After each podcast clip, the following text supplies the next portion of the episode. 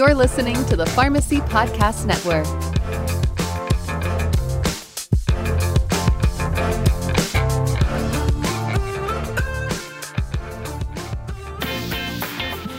Everyone needs free law CE.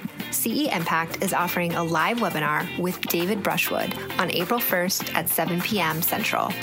The topic of this webinar is patients' access to unapproved drugs. We all know that the FDA has recently indicated they plan to terminate its unapproved drug initiative. So, make sure you're ready for how this termination will impact your patients and your practice. RCE is accredited for both pharmacists and pharmacy technician, and it's free. Check out the show notes and use the link to register today. Remember, April 1st, 7 p.m. Central.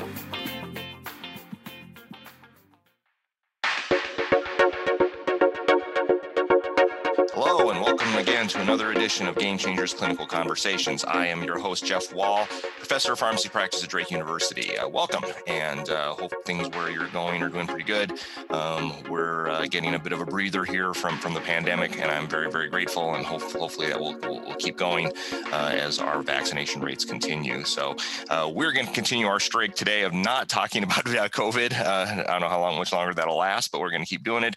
and actually, today we're going to talk about the brand new American Gastroenterological Association guidelines for the management of variceal bleeding. So another uh, a topic that's a little more for inpatient pharmacists and inpatient practitioners, uh, but it's something I deal with a lot and uh, see quite a bit. And uh, there are a couple of really interesting points that I think uh, clinicians who work in this area will be very interested in. Uh, certainly, some best practices that uh, I see that are not followed um, in my institution, and and I hope uh, uh you know I can convince the powers that be that that that that there are some better ways maybe to handle things based on these guidelines. So uh, something we'll be talking about uh, here coming up. Before we do, though, as always, want to thank you for listening. Head over to where you get your podcast. If you haven't liked us, please do. If you haven't subscribed us, do the same. And most importantly, head over to our producer, CE Impact, where where you can sign up for some excellent CE and actually get credit for for for this uh, listening to this podcast in a very very simple way. Sign up, very reasonable price. Head over after you listen to me, answer one question, fill out the paperwork, and you've got yourself a half an hour of CE.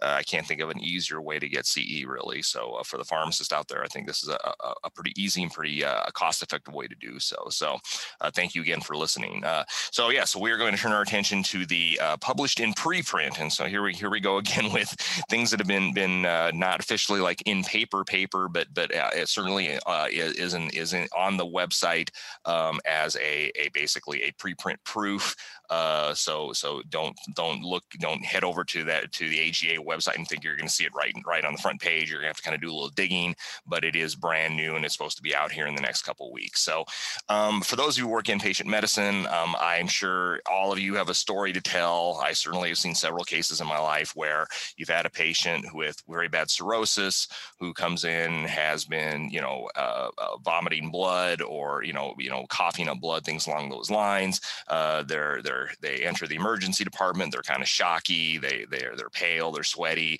Uh, they they do stat labs. Their hemoglobin's low. Their uh, their uh, blood pressure's low. And then in, in one in one split second, they basically vomit up their entire blood supply onto the floor of the emergency department and die right in front of you. And I've seen that happen a couple of times in my career where they're, you know, they're hanging on one minute and then they just basically, you know, uh, uh, exsanguinate in front of your eyes. And that's kind of the end of it. And so uh, this is a very severe, uh, life threatening issue when it occurs. Um, and it occurs uh, it, it, uh, different than traditional GI bleeds. So I think we're all kind of aware of, you know, GI bleeds that occur because somebody has got H. pylori or because they've taken too many non-steroidals. this type of bleeding bleeding, variceal bleeding due to, to portal hypertension, uh, which is almost always due to chronic liver disease, uh, is not is something completely different, right? And and the way I try to explain to my students when I teach this in class is that is that the the way the reason that these varices occur, both in the stomach and in the small intestine, is because of increased portal pressure. So remember that when you have cirrhosis of the liver, your liver is turned from a nice, healthy uh, uh organ that does a whole bunch of things in your body to essentially a slab of rock in the middle of middle of your of your abdominal cavity that isn't able to do much of anything. Most, most of the tissue's been been fibrosed or scarred over, and you you've got blood, because of course one of the big things the liver does is is is uh, uh, detoxify blood products. So some of the biggest arteries and veins in the body go right through the liver, and so you've got this high level of pressure because the blood is having a harder and harder time making it through this the these these sclerosed and and and fibrotic pieces of liver. That pressure then kind of gets transmitted backwards from the liver up through the GI tract, so backwards through the small intestine, through the through the the stomach, and up to the large intestine, and that's called portal pressures. It's much more complex than that, obviously, but I but that's I think that's that that's kind of a, a an easy way for me to kind of visualize it. I always kind of think of you know water behind a, a, a dam that's that's kind of building up, and the pressure is building up behind the dam, and that pressure gets transmitted backwards. Um, and in this case, that pressure uh, leads to to uh, blood-filled uh, uh, uh, veins or varices that are lining up throughout throughout your your stomach and, and your and your esophagus, and they can burst. And when they do burst, they are full of blood, and and basically uh, uh, uh, you get you get extreme high level of bleeding in these patients, which, as I've said before, can absolutely be life-threatening. Um, hemorrhage from gas, from variceal bleeding has a fairly high mortality rate, and and some studies have suggested as high as 45% at three years after their first. Um, uh, some have, have been lower, things like that. Uh, so, so the bottom line is it, it's it's it's one of the most serious uh, um, outcroppings of cirrhosis of the liver and chronic liver disease, and it's something that our GI docs uh, deal with we deal with quite a bit. So, uh, these guidelines uh, from the American Gastroenterological Association that have again are in preprint have just come out um, are, are, set up as guidelines as you usually would expect. It's it's a multidisciplinary discussion where they've looked at endoscopists, gastroenterologists, uh, uh hematologists, radiologists, uh, things along those lines. They brought all these people together. they did have kind of the the um, uh, the uh, NICE uh, grading system where they they they had the grade system where they would ask specific questions, use a PICO system for for answering each other's questions, and then basically have a statement um, uh, based on each of those questions where they either recommend, strongly recommend, or don't recommend a therapy or an or a non-therapy. And the way these guidelines, because they're written really for gastroenterologists, are kind of divided up into is for you know uh, invasive treatment of of varices versus medical treatment. Now as a pharmacist, I'm going to lean way more toward the medical treatment, but it is worth mentioning that um, you've got uh, uh, an extensive um, set of guidelines uh, and recommendations for endoscopic and and other types of treatment for these patients. And of course that is the primary treatment right? If somebody does have a variceal bleed uh, this is where the gastroenterologist uh, gets to go down and and and and try and find the bleed and either band it off and that's usually what they do is they'll, they'll take bands and literally try and band the the, the varice uh, flat uh, or they'll they'll uh, use various and sundry types of chemicals to cauterize the the the the, the spurting uh, varice um, certainly you know as you might imagine most people would agree that it's probably better to, to, to, get at these patients before they're bleeding all over the place in the emergency department. And so uh, when patients have known varices, uh, they will often will be preemptively treated endoscopically, where they'll have bands placed. If they find a, a bulging varice, they'll, they'll let's go ahead and place a band right there and then, so it never does burst open, which is of course really what you want. Um, but that obviously doesn't always work, and we don't always catch patients before they develop varices. And so you will see this, uh, as I said, in in in, in critical uh, care units and, and and and uh, emergency departments uh, throughout the United States, really. So, so I won't belabor uh, uh, much of the of the, the discussion in the guidelines talking about about endoscopic treatment. Just that that you know it talks about the different types of endoscopic treatment in patients who have multiple uh, um, uh, uh, variceal bleeding episodes, it is possible to try and reduce portal pressures by placing what's called a TIPS shunt that basically uh, shunts uh, uh, some of the fluid or basically around the, the, the, the, low, the areas of high pressure. It has its own issues uh, that are way beyond the scope of what we're going to talk about today, but it, it basically talks mostly about those kind of things. So we're going to focus though today on, on the medical management. So, you know, as a pharmacist um, or when I'm working with my, my non-GI physician, physicians, how do we approach these patients when, when they hit the door? Um, obviously, many of them are going to be hypotensive because they're basically in, in, in hemorrhagic shock um, because they've, they've basically thrown up a significant amount of, of, of their blood supply. So certainly, uh, a very, very first thing is, is uh, um, uh, trying to get their, their fluids up. And so assessing the circulatory, circulatory status and then giving, you know, blood products and giving fluids to try and maintain blood pressure is absolutely the first critical thing you're going to do. Um, the guidelines don't call out a crystalloid versus colloid. It's worth noting that these patients are almost certainly going to get uh, packed red blood cells, which is in and of itself a colloid, right? So it, it, will actually work as a colloid uh, to to to uh, be a volume expander in in in, in the uh, intravascular space. So that's uh, something that's that's first and foremost. They do recommend that uh, if you have a critically ill patient, that that intubating the patient is advised. That the patient is actively throwing up, they have an inability to pay, maintain their airway, and that you need to provide optimal sedation to complete endoscopic uh, examination or therapy. Um, again, that's something that my pulmonologists are, are going to uh, uh, going to uh, uh, approach very gingerly, but that's definitely where their their skill comes into play, being able to to successfully intubate these patients.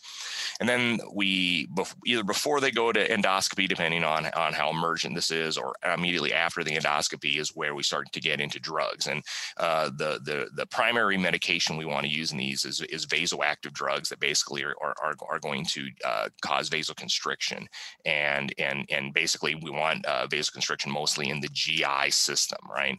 Uh, especially the upper GI system, and that's where octreotide plays a role. So octreotide is a somatostatin analog. If you're uh, uh, if you don't deal with with GI a lot, you're probably a drug probably not a drug you're, you're really familiar with because you just don't see it all that lot.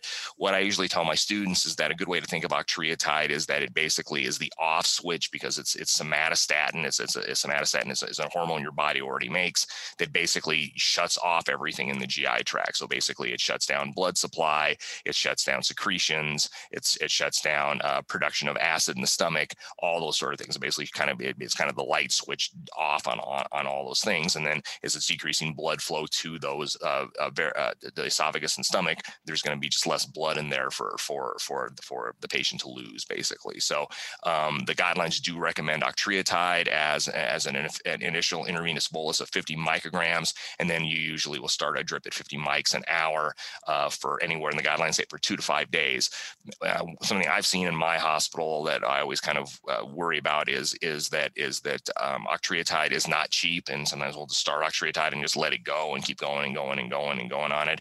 And um, the guidelines do point out that that that once the patients maintain hemostasis for for several hours, it's probably reasonable to, to, to stop it. And so they say, you know, may stop after definitive hemostasis is achieved. So, you know, do you really need to continue octreotide for three to five days? And that's that's kind of standard in a lot of physicians I've, I've worked with. Um, I think I think the, the guidelines would suggest no, that that if you do are able to get good banding in there and get definitive treatment, maybe as little as 24 hours of octreotide is all that's needed. And I think it's going to really save some money for the patient, which is really, really nice.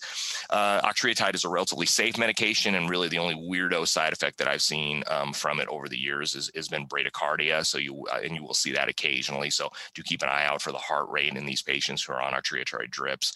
Um, uh, often, and this is the other big bugaboo that, uh, that's always kind of stuck in my craw a little bit um, in, in, dealing with these patients is that you know we have a patient who has known cirrhosis and they have uh, uh, they're throwing up blood, so we think it's probably esophageal variceal bleeding or gastric variceal bleeding, but it could just be regular GI bleed. So we start the patient on both a pump inhibitor drip, like a uh, uh, pantoprazole drip, and an octreotide drip. And that's a, that's in my world, that's a pretty common, you know, one-two punch you're going to see in, in, in these patients that I've uh, that is ordered for these patients. And I think it's worth noting, and the guidelines uh, say it's worth noting that that somatostatin analogs, don't forget, again, they turn off everything. So they also turn off gastric acid secretion in the stomach. And so because they inhibit gastric acid secretion, co-administration of proton pump inhibitors is not required. And I want to repeat that again because that's something that I think uh, many of my colleagues in, in, in, inpatient pharmacy, you know, struggle with is, well, you know, they're on a Protonix drip and, and, a, and an, an octreotide drip, and they really need to be on both drips. And I think, uh, thankfully, the AGA guidelines now really give us, a, a, you know, a, a, a level to stand on to say, you know, we don't need to continue proton pump inhibitors as long as the patient is on octreotide. I think that's that's pretty important because uh, it's obviously costly. It has its own side effects associated with it, and when I think it it, it what people kind of forget about somatostatin again is that is that it works very nicely to, to inhibit gastric acid secretion, and that's all proton pump inhibitors are doing as well. So um, to, to, I was very gratified to see that in the guidelines because because again I think that's an issue I deal with all the time um, and unnecessary use of, of, proton pump inhibitors in these patients. So very good to see. Um, some other issues they talk about in in the uh, uh, guidelines first is antibiotic prophylaxis. Uh, um, one of the most feared uh, problems associated with cirrhosis is something called spontaneous bacterial peritonitis or SBP. Many of you are, are pretty comfortable and familiar with this. And we know that patients who have GI bleeds are at very high risk of going on to develop SBP. And so the guidelines are very clear. And this set of guidelines and previous guidelines as well have basically said that you need to put the patient on prophylactic antibiotics, eh, which has been shown to reduce infections, has been uh, shown, uh, shown to reduce bleeding, and most importantly, been shown to reduce mortality. Uh, with the absence of cef- cefotaxime, it's very difficult to get now in the United States. Almost everybody has gone to ceftriaxone, and that's what they basically recommend is, is in this case, is ceftriaxone uh, one gram a day. Uh, they say maximal duration seven days. I've I've usually recommended, uh, I think based on some of the other set of guidelines, five days, and I think that's probably reasonable to do. If you did have a patient who was like unbelievably allergic to cephalosporins, and they pretty much have to be unbelievably allergic just to just to cephalosporins, uh, you could probably use a quinolone in this in this case would probably cover most of the same things that ceftriaxone would cover, but really uh, a third generation cephalosporin is really your treatments of choice. Um, and remember, you know, and this we can always do another uh, another game changer in this down the road. Uh, that just because somebody's allergic to penicillin does not mean they can't get later generation cephalosporins. I don't really care how allergic to penicillin they supposedly are, uh, even if they're anaphylactically allergic to penicillin. Uh, the risk of them developing a reaction to ceftriaxone is less than one percent. I feel very comfortable giving those patients a third and fourth generation cephalosporin. So ceftriaxone for five days is definitely the next thing you want to talk about. Transfusion goals are always a little bit up in the air, but but they do say that, that, that in most cases the good transfusion threshold is seven, and that's certainly what we've been doing in my hospital for many, many years. Um, and and trying to target a maintenance of kind of seven to nine. We do not want to get these guys to 13, 14, 15, uh, because every unit of blood we give them, is, you know, increases the, the chances that uh, uh, they're going to get antigens or problems down the road where we won't be able to give them blood, or it's going to be more difficult to type blood for them and stuff. So uh, they they they know they note in the guidelines that that a a, a conservative transfusion uh, policy is associated with with a favorable effect on uh, uh, uh portal pressures and and decreases risk for early bleeding as well. The other and final issue we'll, we'll quick talk about here is is is coagulation in these patients because their liver has been shot. Um, often their INR and their PT are elevated, right? And for many years, I was always taught, and you may have well been taught as well, that you know that these people were auto anticoagulated. That that they even though they weren't anywhere near warfarin, their INRs were two, two and a half, three, and they were at very high high risk of bleeding. But then in the 1990s and in 2000s, some studies uh, came out that suggested that the opposite was true, suggested that no, actually, if, if you take a look at these patients who were admitted to the hospital with cirrhosis and high um, INRs, uh, they were they were actually more likely to develop DVTs than controls were, and so that was one of those really big paradoxes that, that for a long time we kind of we kind of scratched our head about and said, well, that doesn't make any sense. If their INR is elevated, how could they be at increased risk of of, of clotting? And what the new guidelines and the AGA guidelines point out is is that uh, to basically to, to to make it a too long didn't read sort of thing, uh, INR and PT is basically useless in assessing a level of uh, or or, or uh, if the patient is is hyper or hypocoagulable in these patients. That basically it doesn't mean anything one way or the other. If it's high or low, it really doesn't mean anything. And so this guideline and and and the uh, ACG guidelines from last year uh, that talk about uh, chronic liver disease both point out the fact that that that uh, basing therapies or you know based on on somebody's high INR just doesn't make a lot of sense because that high INR is not uh, correlated with them either more being more likely to be bleed or being less likely to bleed. And so you know even I think the the old um, paradigm was certainly to hammer these guys with a lot of, of fresh frozen plasma, hammer these guys with a lot of vitamin K, you know, and trying to get those get those INR numbers down to, to you know on the thought that that would make the person less likely to bleed. And I think the the the reality is is those numbers really don't have any correlation with that. And we also know now that there's some some studies in the last five or uh, uh, years or so that have come out that suggested that fresh frozen plasma, which has a significant amount of volume associated with it, may actually lead to increase portal pressures and may actually worsen outcomes. And so, uh, you know, the thought of giving a couple units of fresh frozen plasma to these patients because their INR is high uh, not only doesn't seem to be helpful, but in fact may actually be harmful in these patients. And so, they do recommend that that that that uh, tr- uh, using fresh frozen plasma simply to fix a number in these patients is is is probably not beneficial and, and shouldn't be done. Um, they they they point out that they're at this point we don't have a lot of good literature to, to say how we do fix uh, uh, uh, bleeding issues in these patients or how we assess level of coagulation in these patients.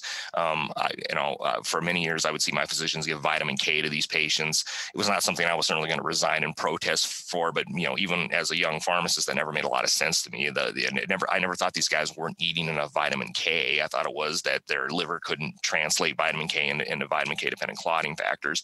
I'm certainly not going to you know stop if somebody wants to give a single dose of vitamin K, but it's probably unless the patient is profoundly vitamin K deficient, which some of these patients may be, I, I don't really see it really helping patients. So we have in my hospital we're trying to adopt uh, these these guidelines and, and the ACG guidelines, which point out that that if there is a relatively easy lab to check that might be beneficial to assess uh, coagulation in these patients, it might be fibrinogen. Um, we know that low levels of fibrinogen have, have been associated with increased bleeding in, in, in critically ill patients with cirrhosis. Um, and so it, it's if someone had a really, really low fibrinogen level, that might be your at currently one of the best markers we, we can have to assess that oh, okay this person really is at high risk of bleed and we probably should give them some factors back rather than giving um, um, uh, uh, fresh frozen plasma and its volume. Uh, the acg guidelines point out that that, that uh, cryoprecipitate might be the way to go and, and that's what we've really kind of moved to i think in my hospital in the last six months or so is trying to use more cryoprecipitate and less fresh frozen plasma in these patients because the volume is so much less. It's pricey. That's something they have to think about but but but i I, I think that that that's it's probably overall safer for the patient than than the volume associated with with fresh frozen plasma. In hospitals that that are lucky enough to have uh, thromboelastography testing or testing like ROTEM testing, uh, there's some evidence suggesting that might be a good way to assess hyper or hypocoagulable states of patients. But many many hospitals don't have the the equipment to do that. We do at Methodist because we're a level one trauma center, but but many many uh, hospitals, especially community hospitals, just don't have uh, the capabilities to do thromboelastography. So fibrinogen might be the simplest test that the average lab can pull off to get this done. So, um, so really some some some some important issues when you deal with variceal bleeds that are really kind of changing uh, the standard of care, um, and certainly how I've seen uh, esophageal bleed being treated in in my 30 years as a pharmacist. So, interesting read, and uh, we will follow up and conclude about talking about some of the summary about this in just a second. But first, a word from our uh, sponsors or, and producers, CE Impact. Game Changers discusses clinical guidelines and pharmacotherapy trends that significantly impact practice. Game Changers is produced and accredited by CE Impact and hosted by Dr. Jeff Wall. New episodes are released each week and available for pharmacy continuing education credit to CE Impact subscribers. CE Impact subscription service brings you the CE you need on the topics that matter the most. Check out the link to sign up in the show notes. Use code PODCAST for a Pharmacy Podcast Network discount. So another uh, another one for the hospital pharmacist this week. There's nothing wrong with that, I don't think. Um, uh, um, but this is something that I've seen again many, many times in in, in my career.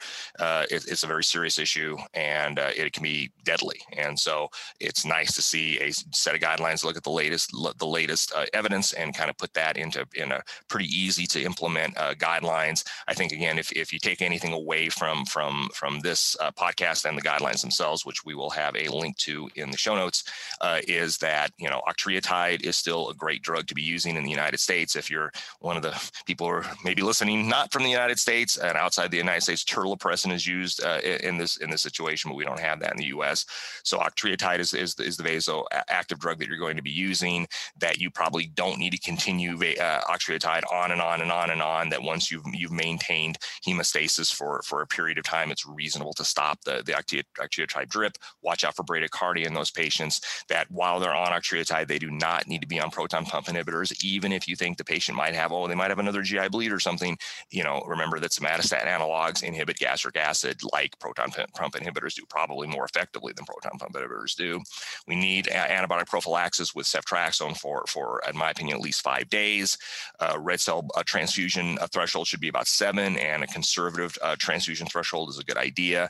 And finally, don't worry about their INR. Don't look at their INR and go, "Oh my goodness, our is three. We got to do something." That INR means nothing, and I and I've and I have to admit, I've had to train myself to do that in the last six months or eight months or so. Is don't worry about the INR and say, let's get a fibrinogen. If fibrinogen is really low and the patient's actively bleeding, that that cryoprecipitate might be the way to go in these patients and try to avoid using things like uh, uh, uh, fresh frozen plasma and tons of vitamin K and stuff like that because it, it just may, it may not be beneficial. So that's it for this week of Game Changers Clinical Conversations. Thank you again for listening. Again, head over to where you uh, uh, listen to them, hit that like button, can subscribe, spread the word, let your uh, other colleagues know that this is going on.